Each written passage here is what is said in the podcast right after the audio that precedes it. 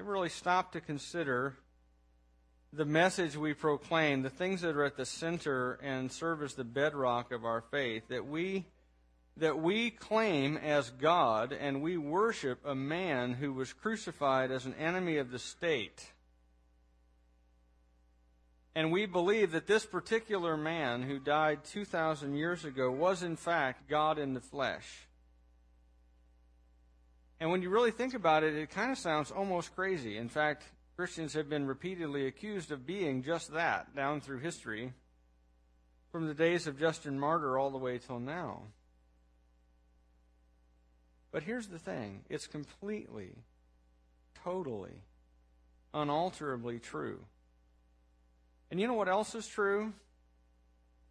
The fact that somehow, despite all of Jesus' example and teaching about suffering, a lot of Christians nonetheless believe that when they trust in Christ, that they have bought the equivalent of a heavenly lottery ticket, which is going to exempt them from all kinds of difficulties and pain and suffering and uh, and disease and death, and nothing bad is going to happen to me now because now I'm a Christian. And I want to assure you that that is crazy. okay? Because if someone told you that, they lied to you. Nothing in your Bible even remotely approaches anything like that. In fact, all of the testimony of both Jesus himself and the New Testament runs completely counter to that. Suffering is normal. Uh, it is normal to endure difficulties and tests and suffering and circumstances that really do cause you to wonder is God still there? Does He still love me? Yet that is precisely what the Christian life is. It's a series of tests, it's a series of challenges, it's a series of struggles in which God is asking you a very specific question Will you trust me even in this, even through this? Are you going to still trust me? Are you going to still worship me? Are you going to still pursue your relationship with me, even in spite of your circumstances? And when you really think about the person who is at the center and who serves as the foundation and bedrock of our faith, you realize that our life can't be any different than his was. He is the one who taught, after all, that a servant is like his master and a student is like his teacher. And Jesus suffered, was tortured, was uh, tormented, and then crucified and killed. And so when he promised us, You're going to be like me, we should naturally have the expectation that we're going to face opposition and mocking and abuse and hatred maybe even death as a follower of Him. And so this morning, we want to look together at what Jesus uh, experienced. And we're going to look at him as I'm going to throw a little Latin at you. This is the last time I'm going to do that in this series. At Jesus as Christus exemplar, as Jesus Christ, our exemplar, our, our, our example the one who laid down the pattern that we could follow for how you deal with unjust suffering. Because a lot of times, as you go through life, one of the fundamental truths that you realize, right, is that life ain't fair.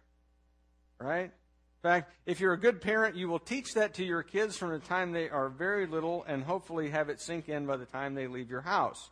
Life is not fair and you will wear yourself out trying to make it so. And we're not even going to attempt in our house to make it fair because it just isn't going to come out in your favor. Sorry.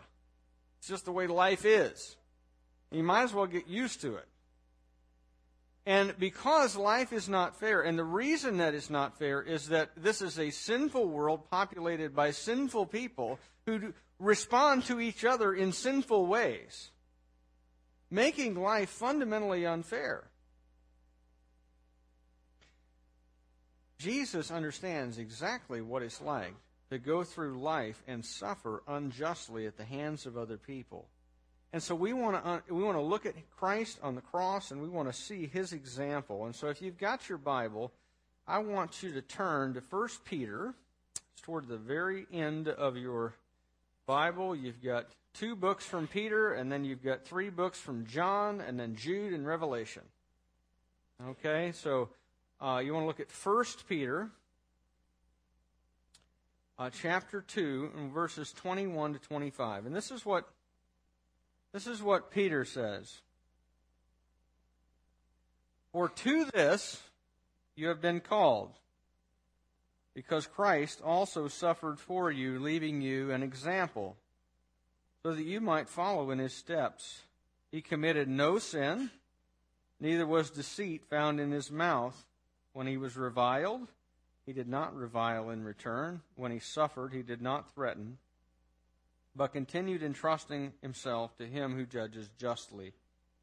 He himself bore our sins in his body on the tree that we might die to sin and live to righteousness. By his wounds you have been healed. For you were once straying like sheep, but have now returned to the shepherd and overseer of your souls. Now, these verses uh, that I'm reading to you um, are really in the middle of a larger section where Peter is talking about how people ought to behave and how they ought to respond to their circumstances as Christians. And because, uh, and, and, and that's important because the Christian life is not simply adherence to and, and convictions about a certain set of beliefs. Amen? It also is a life of living out the truths that we believe. And those beliefs and those convictions that we hold to are important because they are meant to change our life and to give us the life abundant that Jesus promised to us. But that abundant life does not include the absence of suffering and difficulty. And in fact, this particular section is written specifically to slaves. And it had very wide application in Peter's day because most of the early church were slaves, along with over half of the Roman Empire were slaves. So this is a very live issue.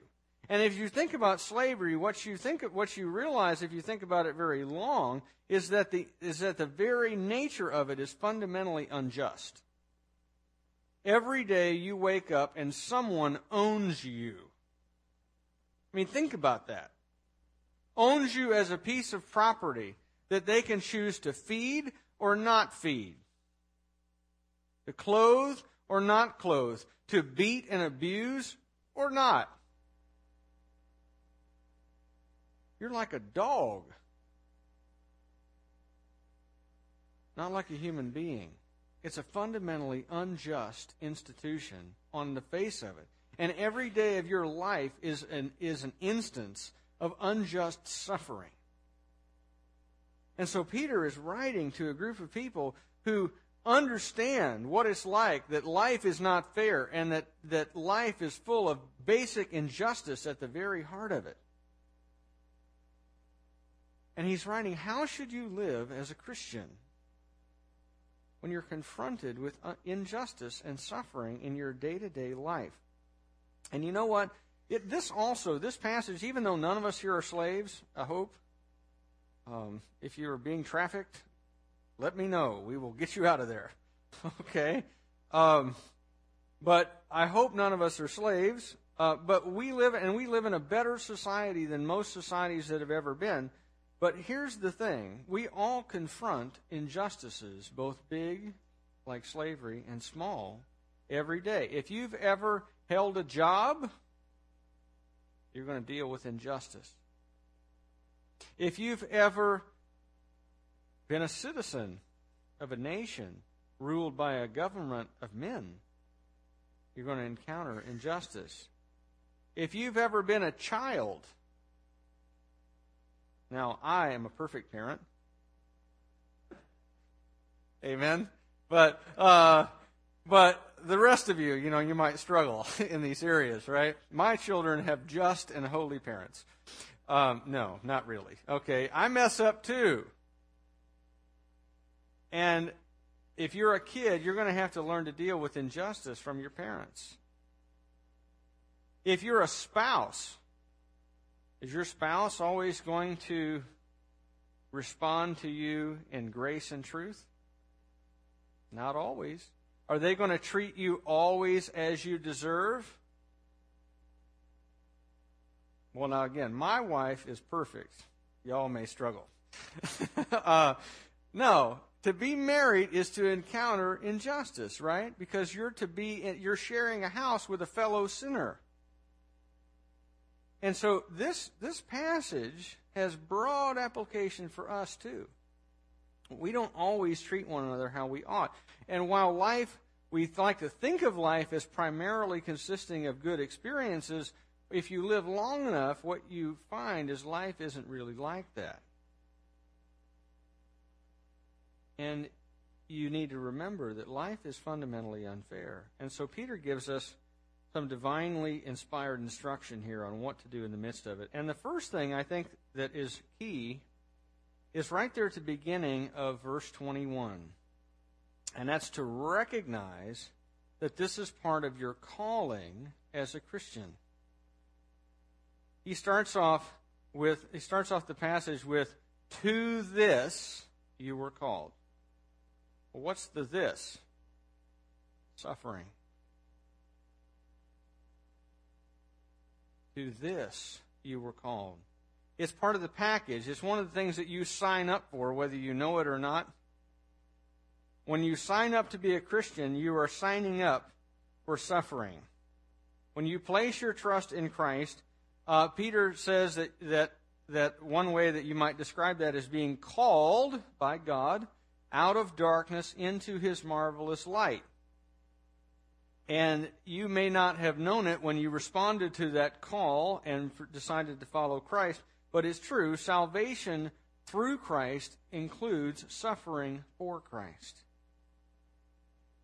And just as Jesus died on the cross to purchase your salvation, so we who follow him should expect, expect to suffer also. A Servant is like his master, and a student is teacher. And Peter says later in the book, this is one of my favorite books in the whole Bible, First Peter. Peter says later in the book, do not be surprised at the fiery trial you are now undergoing as though something strange were happening to you. This is part of the deal. To be a Christian and to try to pursue your relationship with Christ is to sign up as part of the package for suffering and for dealing with injustice. And and if Jesus suffered, so are we. We're going, it's going to happen. And his suffering provides us, according to Peter, with an example of how to endure suffering well. And so we want to look here further in these verses. Uh, Peter points out, first of all, in verse 22, that Jesus' suffering truly was unjust. He hadn't done anything to deserve it. There was nothing of which he was guilty in any way that would excuse or mitigate the decision of his judges and torturers to put him to death. He hadn't, con- he hadn't committed the first sin. He had never lied about anything. He was completely innocent of any wrongdoing. You know, when I get in an argument with my spouse, you know, one of the things I want to do is be defensive and say, well, you know, if you hold my actions here up in a certain light and then right at the correct angle, you'll see that I am exonerated. Right? Now, no one else does that. Um, and and that's kind of our natural tendency is to is to go through all the mitigating circumstances that make what you are how you are treating me now in response to that unjust, right? But Peter is saying, no, no, Jesus' suffering is really unjust. Because he had never sinned. And when he spoke, he spoke completely the truth. There was nothing you could hold on him, and yet he was put to death. And the obvious point here is this is that is that what it was true of Jesus should also be true of us. There shouldn't be one single thing that anybody can pin on us. If we're, if we're going to suffer, it shouldn't be because you are getting what you deserve. It shouldn't be the consequences of your sin that cause your suffering. It shouldn't be because you're deceitful and you got caught and now you're getting hammered. Peter says he committed no sin and no deceit was found in his mouth.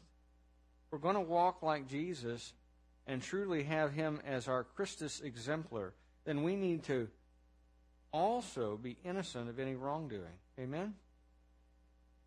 And in addition to that, look at how Jesus responds in the midst of being tormented here. Verse 23. When he was reviled, he did not revile in return. When he suffered, he did not threaten. You know, you want to know what my immediate reaction is when somebody starts berating and mocking and tearing me down and abusing me? My immediate reaction is to dish it right back, twice as hard and at twice the volume. Right? You can't talk to me that way you right in the nose, you know.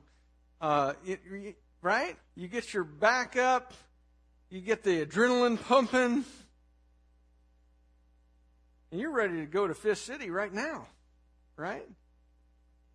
I can't believe you're treating me this way. I'll show you the wrath of God right now. you're about to experience it, right? That's our immediate reaction. What's Jesus do instead? When they, remember, remember how the Gospels describe what happened to him? It says they pulled out his beard, they spit on him, they crowned him with thorns, they dressed him in a purple robe like royalty and gave him a bamboo stick and said, Hail, King of the Jews! And then they took his stick that they gave him for a scepter and beat him with it and hit him in the face and said, Prophesy, who hit you? And during all of this, Jesus is completely silent. He doesn't come back with the snappy put down. He doesn't come out with the unprintable vocabulary. He doesn't, when he is abused, he doesn't threaten. In fact, remember what he tells Peter when Peter comes out with his sword, you know, and he's going to be the big hero. You know, and he chops off the servant's ear because he missed his he missed the melon splitter head, you know, headshot he was trying to get, and just chopped the ear off. Uh, and he says to Peter, Put it away. I can call 12 legions of angels. And by the way, how's Peter know all this? He was there. As I watched him. Have Christ as your example. Just put it away. I can call 12 legions of angels. And a legion is 6,000.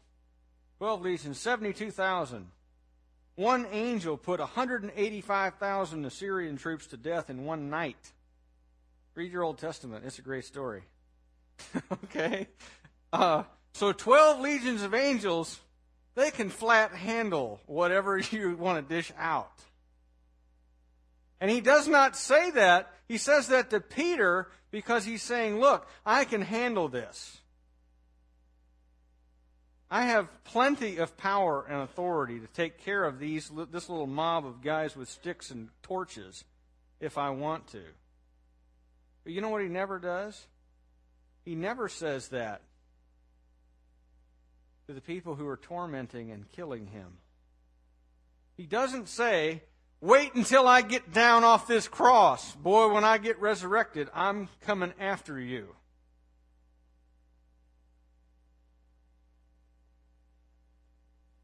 Instead, he cries out from the cross, remember? Father, forgive them. They do not know what they are doing.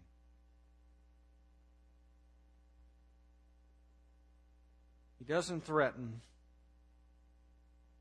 He doesn't lash out, even though the circumstances, if any circumstances would ever justify anybody lashing out, these would. Peter says he didn't revile, he didn't threaten. What did he do instead? He continued entrusting himself to him who judges justly. In other words, Jesus knew not only that he was suffering according to God's purpose and plan, he also knew that there is a great and final judge, and that he is trustworthy, and that he will demand an accounting. And even though Jesus has every right and every reason to seek justice for himself, he didn't demand it. He trusted God to bring justice at the proper time. And Jesus knew that he was going to be vindicated by that judge when the day of judgment came, but he also knew that those who were tormenting him would receive their just judgment from God on that day. And again, I think there's a pretty obvious lesson for us here, isn't there? You know, when somebody mocks and abuses and picks on and torments us, and we respond in kind, we do not feel wrong, do we? We feel holy. We feel like as if the entire balance of justice and righteousness in the entire cosmic universe hangs on this moment.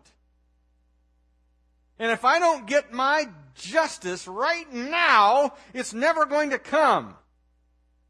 And so our spouse tears into us, and we come right back at him. Pow! Right? We're going to maybe not hit with our fist, but with our word, we're going to cut as deep as we know how. Or our boss treats us unfairly, and we think, yeah, your day's coming, son. I may not get you open warfare, but I'll get you special ops. One way or the other. right? And you don't feel evil when you do that. You feel good. You feel righteous. Right? You feel holy. Now, no, no one who's ever worked for me has ever wanted to do that, by the way. right? Um, and yet, what does Jesus call us to? He says, Leave, you know, this is what the scripture says Vengeance is mine, saith the Lord. Leave room for God's wrath. Peter here. Entrust yourself to him who judges justly. Because I always think that my actions are, you know, getting us back to flush here, right?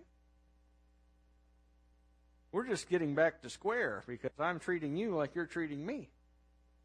Right? Peter says Jesus entrusted himself to the one just judge, to God the Father, who may not settle accounts every month, but who does settle accounts one day,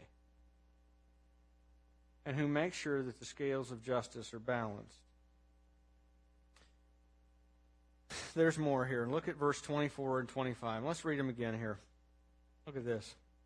He himself bore our sins in his body on the tree that we might die to sin and live to righteousness. By his wounds you have been healed. For you were straying like sheep, but you have now, but have now returned to the shepherd and overseer of your souls. And I think there are three major reasons why these verses are here. Number one, Peter wants us to remember that these words of instruction that he's writing to us are not optional. They aren't simply what Peter thinks are a good idea if you happen to be looking for some good advice on how to go through suffering. You know, chicken soup for the soul or something, you know? Uh, that's not what that's he says he's not saying, look, just you know, this would be a good idea. This would be kind of wise, somewhat, you know, if you want to kind of sort of consider this as an option. This is all right. No. What he's saying is, look, this command that I'm giving you is based on Jesus, who in his death not only suffered unjustly, just like we do, but did so for you and for me, and that his suffering purchased us. Remember that? And so Jesus, because his unjust suffering bought our redemption, he has then the right to tell us how to conduct ourselves in circumstances where we suffer unjustly. Amen? And he can point us to him as the pattern to follow. And the second major reason I think Peter gives us these, these two lines here at the end of the chapter is this is to, to remind us of the purpose of the Christian life. And the purpose of the Christian life, Peter summarizes this way that Jesus died for your sins and for mine, so that we could die to sin and live to righteousness. Uh, note the contrast here. Jesus dies for your sin so that you can die to your sin and live for righteousness. Christ's unjust suffering and death brought you into relationship with God like a wandering sheep back into the sheepfold. And part of the reason and part of the purpose that God had for us in suffering is simply this is to make us righteous people. You know, here's the thing. If we're really honest, I think if you roll up all the pleasures that we experience in life, you know, like maybe you go down to Johnny's Italian Steakhouse and you get the filet and you get it medium and you have the asparagus and the lump crab meat and the béarnaise sauce on top. You need to do this at least once in your life. Okay? There is pleasure to be had in eating that thing. Oh yeah. Okay, anybody hungry yet? All right. There's pleasure to be had in that. Or of seeing your child born. I got to see all four of mine emerge from the womb and cut the umbilical cord and hold that baby in my arms and see their little faces for the first time right up against my skin. And I cried, and he cried, or she cried, and it was great. And I watched my wife walk down the aisle in this poofy, white, princess looking silk dress. And we made our vows before God, and then I held her in my hands and kissed her and we ran down that aisle, and when we got to the end, I spun her around in a circle, and all that dress just went sailing around. And it was fantastic. And then we went on our honeymoon, and it was fantastic. And we have lived 16 years together as husband and wife, and it is fantastic. And I have water skied on one ski, jumping over the wakes behind a speedboat, leaned way out, rooster tail shooting out behind me. And it's a rush. And it's fantastic. Right? But you add up all of the pleasures of life, and you know what the reality is? None of them are transformative in the way that suffering is. None of them. In fact, if you go through life experiencing nothing but pleasure, you will wind up, as I heard one pastor say, like those pink packets on the table, sweet and low. you will not be a holy, righteous, Christ like person. Why? Because you know what I found out about marriage? It's not the kiss that makes a marriage, it's the fights and what you do after that. It's not the birth of the child that is significant, it's the raising of the child to know God and to walk with Him. And there is there suffering in that? Yes, there is. Is there suffering in your marriage? Yes, there is. God has mixed in suffering as part of our experience. Why? Because He cares very little about our, our comfort and a great deal about our character. And He wants us to be transformed.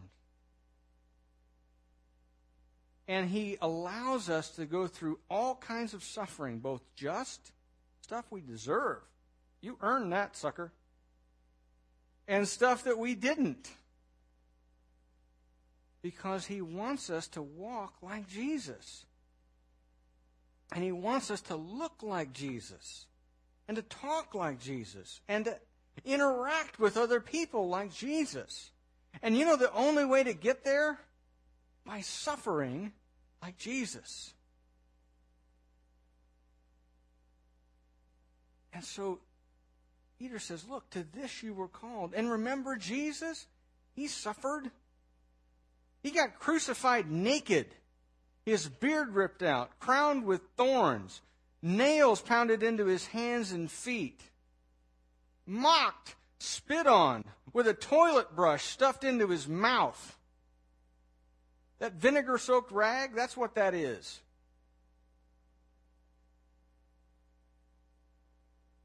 And he did it, at least partly, to leave us an example to follow when we go through unjust suffering. Because Jesus wants us transformed into from wandering sheep into faithful sheep who stay in the sheepfold and who act like the Lamb of God who was sacrificed on our behalf. And finally, I think Peter reminds us this that God does have a plan.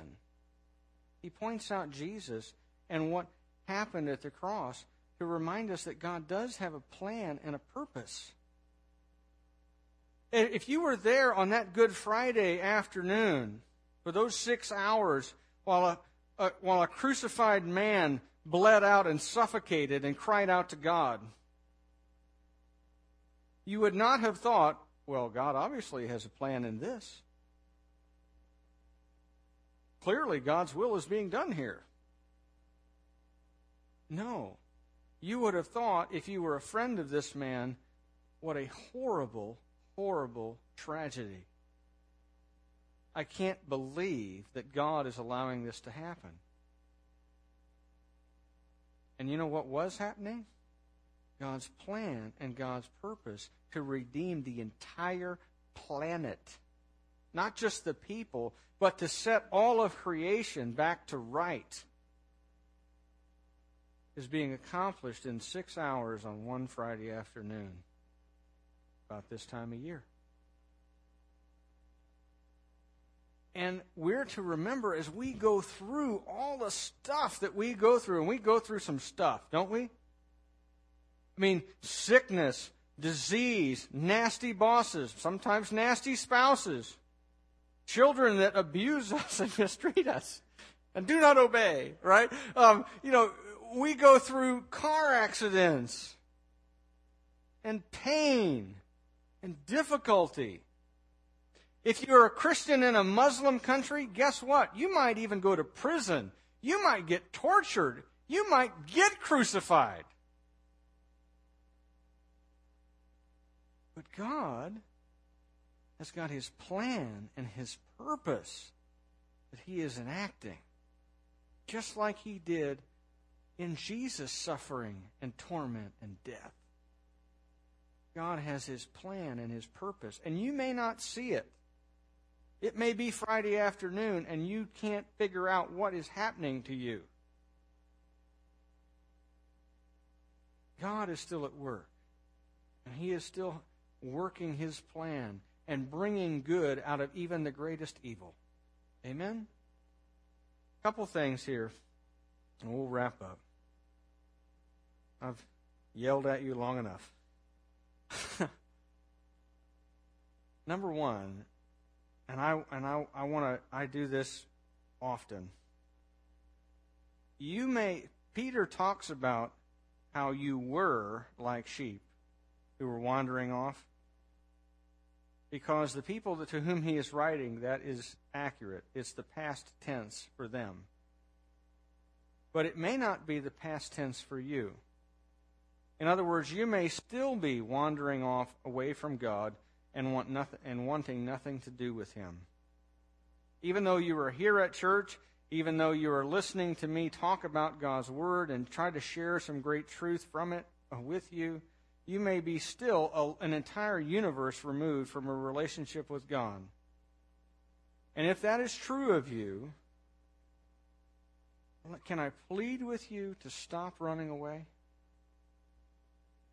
To recognize instead what Jesus Christ has done for you on the cross, that he has died to take your place, to offer you forgiveness for your sin, that the penalty of your sin might be removed from you and to invite you to place your trust in Jesus Christ, who was crucified for your sin and was raised from the dead to give you new life, that you might return to the shepherd and overseer of your soul, that you might live a righteous life full of hope and purpose. Even as you suffer, even as you go through the worst of life, there's a plan and a purpose and a God who loves you, who is walking with you, carrying you through it. If you've never placed your trust in Jesus Christ, do so now. Today is the day of salvation. Number two, when you suffer, suffer like Jesus. Don't return abuse for abuse. Don't suffer because you deserve it. Don't threaten. Instead, trust God. Trust God, knowing that He is a just judge, knowing that by His grace He has already secured for you a home in His presence. And so there's nothing that anyone on this earth can do to you which compares with the glory that's going to be revealed in you and for you. And so you can endure anything because the worst thing someone can do to you is what they did to Jesus torture you, abuse you, and kill you in a humiliating way. And guess what? You know what happened with Jesus? A couple days later, he's getting out of the grave. You know what happens to you? Tortured, abused, imprisoned, killed. D.L. Moody said it this way Sometime in the future, you're going to read that D.L. Moody, the great evangelist, is dead. Don't you believe it? I'll be more alive then than I have ever been. Okay? The worst that can possibly happen to you is what happened to Jesus, and he was raised from the dead. And you know what? As you trust in him, so will you be. What can anybody do that compares with that? Wait patiently for God's justice because God may wait, but He's never late. His justice is coming and will be there for you. Maybe not in this life, because God doesn't always settle accounts when we want. But here's the promise out of the Scriptures justice will roll down like water and righteousness like an ever flowing stream. You don't have to try to make everything square today. God's justice is coming. Let's pray. God, our Heavenly Father, we thank you for Jesus, who, in addition to being our Savior, in addition to being the one who satisfied your wrath, in addition to being the one who bought us out of slavery, in addition to being the one who carried our sin away from us, never to be associated with us again, who, in addition to saving the nations over the entire planet, that people of every tribe and nation and tongue and language would know you and worship you with us. Father, in addition to all these things, Jesus Christ is our example. He is our Christus exemplar who perfectly lived the way that you want us to live and who died perfectly in the way that you want us to die and who suffered unjustly the way you want us to go through unjust suffering. Father, I pray that we would walk in the way that Jesus Christ walked, that we might develop the character that Jesus Christ possesses. And Father, I pray in Jesus' name, amen.